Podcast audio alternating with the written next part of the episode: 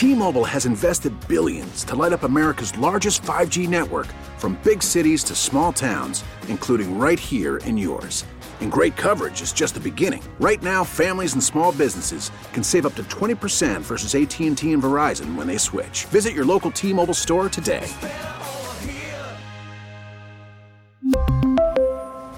Plan savings with 3 lines of T-Mobile Essentials versus comparable available plans. Plan features and taxes and fees may vary. Baseball is in full swing. NBA playoffs are heating up, and your NFL team is gearing up for training camp. Listen to the latest on the teams you love here on the Audacy app. The biggest sports radio stations in the country, providing unrivaled local coverage of their teams, all in one place. Exclusive interviews with players, coaches, and team executives, streaming live and always available on demand. Stay in the know with your favorite teams right here on the Audacy app. Here we go, 612 Ash Wednesday 2023, the morning after the day before, right? And there's still a lot of trash blowing around. I don't know if something happened with the city's efforts to clean up or if there was just more trash than normal, but be aware of that as you make your way around town. It's going to feel spring like today. It was hot yesterday if you were outside. Man, was it hot. But nothing compared to summertime, which will be here in the blink of an eye. You know, Mardi Gras happens in late to mid to late February. Then, before you know it, we're looking at March and April and May's here, and it's summertime, and here we go. Gusty, breezy today, highs of 84, so the trash will be swirling about. 84 for high tomorrow, record warmth. Same thing Friday, Saturday, Sunday, Monday, Tuesday.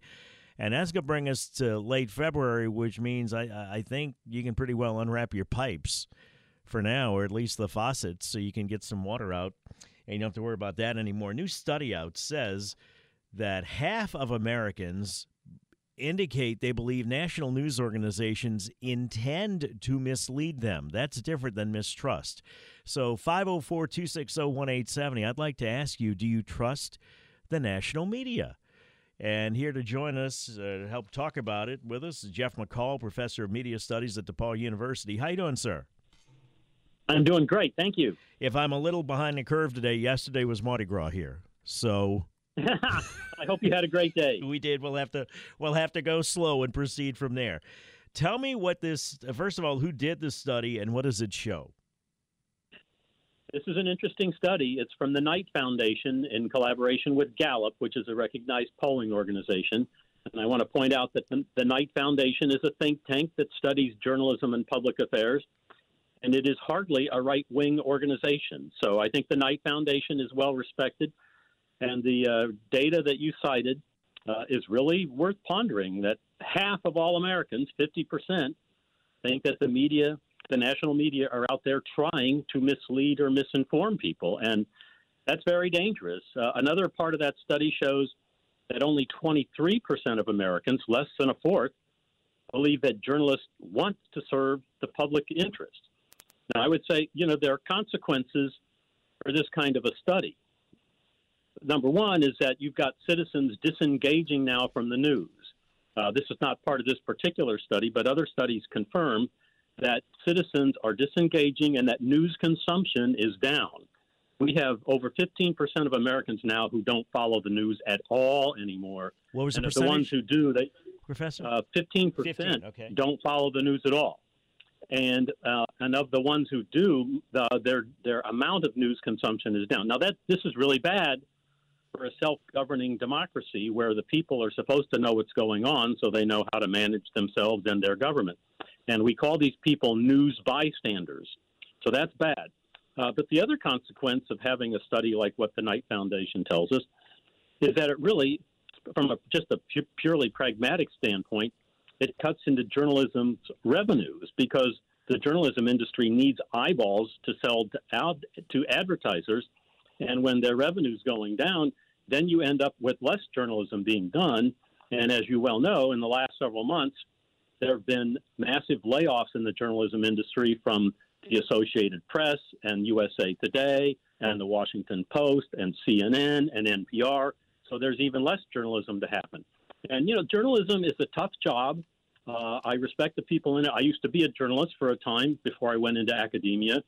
It's hard and it needs to be done well, but I do wonder how many studies it's going to take to convince the news industry that it's on a path to self destruction. Talk about the fourth estate, if you will, and a responsibility of the media throughout American history. Yeah, uh, you know, that's a great question because, you know, our constitutional framers were visionaries.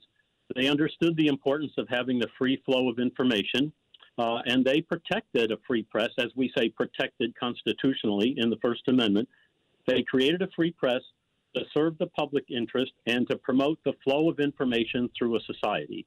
Uh, and not to get you know too far into history, but the constitutional framers recognized that having multiple presses and having publishers publishing freely actually contributed to the success of the American Revolution.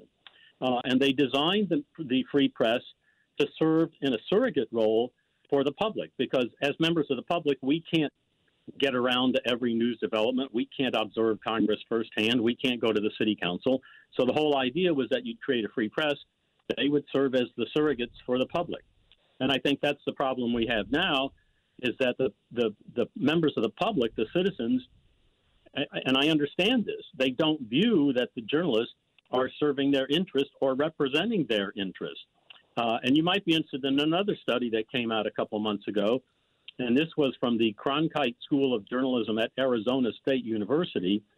They did a national survey of uh, newspaper editors and television executive producers for news, and the conclusion of the study was that objectivity reporting is no longer valued, that advocacy reporting is in amongst these journalistic leaders.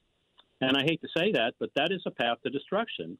Now, that's not to say that there's not a place in journalism for commentary or analysis, but I don't think audiences want the uh, the the bias or the partisanship or the activism in the straight news. And I think that's the problem is that journalists now think it's okay to blend news reporting with analysis or advocacy or crusaderism, and the public clearly does not want that. I'm getting some text here, uh, primarily from one person that tends to think that it, it appears to me that uh, journalists are the enemy. And, the, and, I know somebody had a drugstore where I live in a community, and, and now they're out of business. That said the media is our enemy. But what they don't realize, and I know this survey did draw a distinction when it comes to local news, that we have problems here, and I'm going to go local here, Professor, because people will know what I'm talking about with uh, NOPD, with the police department, with uh, getting the water off the streets, stopping the city from flooding with malfeasance of office by different politicians. And if not for the media, nobody, in a lot of cases, the, it didn't start with the Justice Department or with the law enforcement agencies. It started with investigative reporting. If but for that, we don't know about it, right? You're exactly right. And, and, and there is a lot of good journalism being done out there. Uh, and as you alluded in the Knight Foundation report, uh, the, the survey respondents indicate that they have much more trust and confidence in local news organizations than they do the national press. And I think that gives us hope because it tells us that there are role models out there that when you've got good journalism being done, that the public does appreciate it and respond and will trust it, but that at the national level, level they don't. And I might just add one other little perspective here. When we say that half of the public thinks the media uh, intends to mislead, keep in mind that that would include people who are politically on the left and people who are politically on the right. These are not all just right wing people thinking that the press is left wing based. This would include respondents who are left leaning in their political views and are upset and think that Fox News and Newsmax and OAN are intentionally trying to mislead. Either way, it's a bad situation because we need, you know, we need to have a national media where people on all sides of the political spectrum have at least some confidence that there's some common information that we can all agree on. And I think that's part of the problem. And this is a difference from, you know, 20 and 30 and 40 years ago when there was a sense that, you know, ABC News and Frank Reynolds and Walter Cronkite, people like that, were really trying to serve the public interest. Uh, and everybody didn't necessarily have to agree on what to do about the information but everybody pretty much agreed that what Walter Cronkite reported or Frank Reynolds reported was probably accurate and fairly done. Let me uh, take a break here, Professor. Thomas uh, Jefferson uh, quote is attributed to him that says, The government you elect is the government you deserve. And I just wonder if that can be applied here. If the journalism we um, choose as a journalism we deserve, and is the reporting following the dollars? Is it all about Wall Street, bottom line? So it's like, truth be damned, I want an audience so I can sell it to the advertisers. And we'll talk about all of that when we return. Jeff McCall, professor of media studies at DePauw University. A new study out shows that half of Americans think national media outlets intentionally mislead their audience. And if you listening think that the media is your enemy, I would ask you, well, and who do you trust? Politicians do you trust them at face value what they're telling you? Because sources indicate or surveys indicate that that's not the case. So who do you trust to give you your news and find out what's really going on? 622 traffic now wwl 627 tommy tucker wwl a couple of minutes left with jeff mccall professor of media studies at depauw university. Our friend half of americans think national media outlets intentionally mislead their audience. How do we get to this point? Professor um, do we have ourselves to blame for this? Do advertisers follow? Do, do publishers follow the advertising dollars? And it seems as though it used to be a competition to get it first, but you had to get it right and and be first with it. That's where the competition came from. Now it seems like the competition is to slant the message perhaps to whatever audience you want to get to get the audience that you can sell to the advertisers. Where does all of this play into the statistics and the numbers that we saw with the study? Well, I think your observations are right on target there, and certainly journalism has become much more shrill in recent years, and and it's really hard to assess kind of on a macro level. There are multiple factors in play, but uh, part of the blame for me, I think, uh, is when you had so many digital native, quote unquote, news websites popping up and audiences started to drift there to kind of get into their information silos. And on the left, you've got BuzzFeed and the Daily Beast and the Huffington Post, and on the right, you've got outfits like the Daily Caller or Breitbart. And I think they those siphoned off a lot of people who were kind of looking for their uh, confirmation bias. Mm-hmm. And I think, sadly, too much of the mainstream press started to say, "Hey, there are audiences to be had by becoming more shrill or advocacy based." Uh, and I think they kind of lost some of their, I don't know, sense of place and kind of their sense of purpose. Uh, and that's why I think you saw MSNBC, which at one point I think was a halfway decent news outlet, you know, g- going hard left. And I think that's why Fox News got traction because they said, hey, well, we can counter that by going more, you know, more to the right. And so the, the advertisers, the business models are a factor in all of this.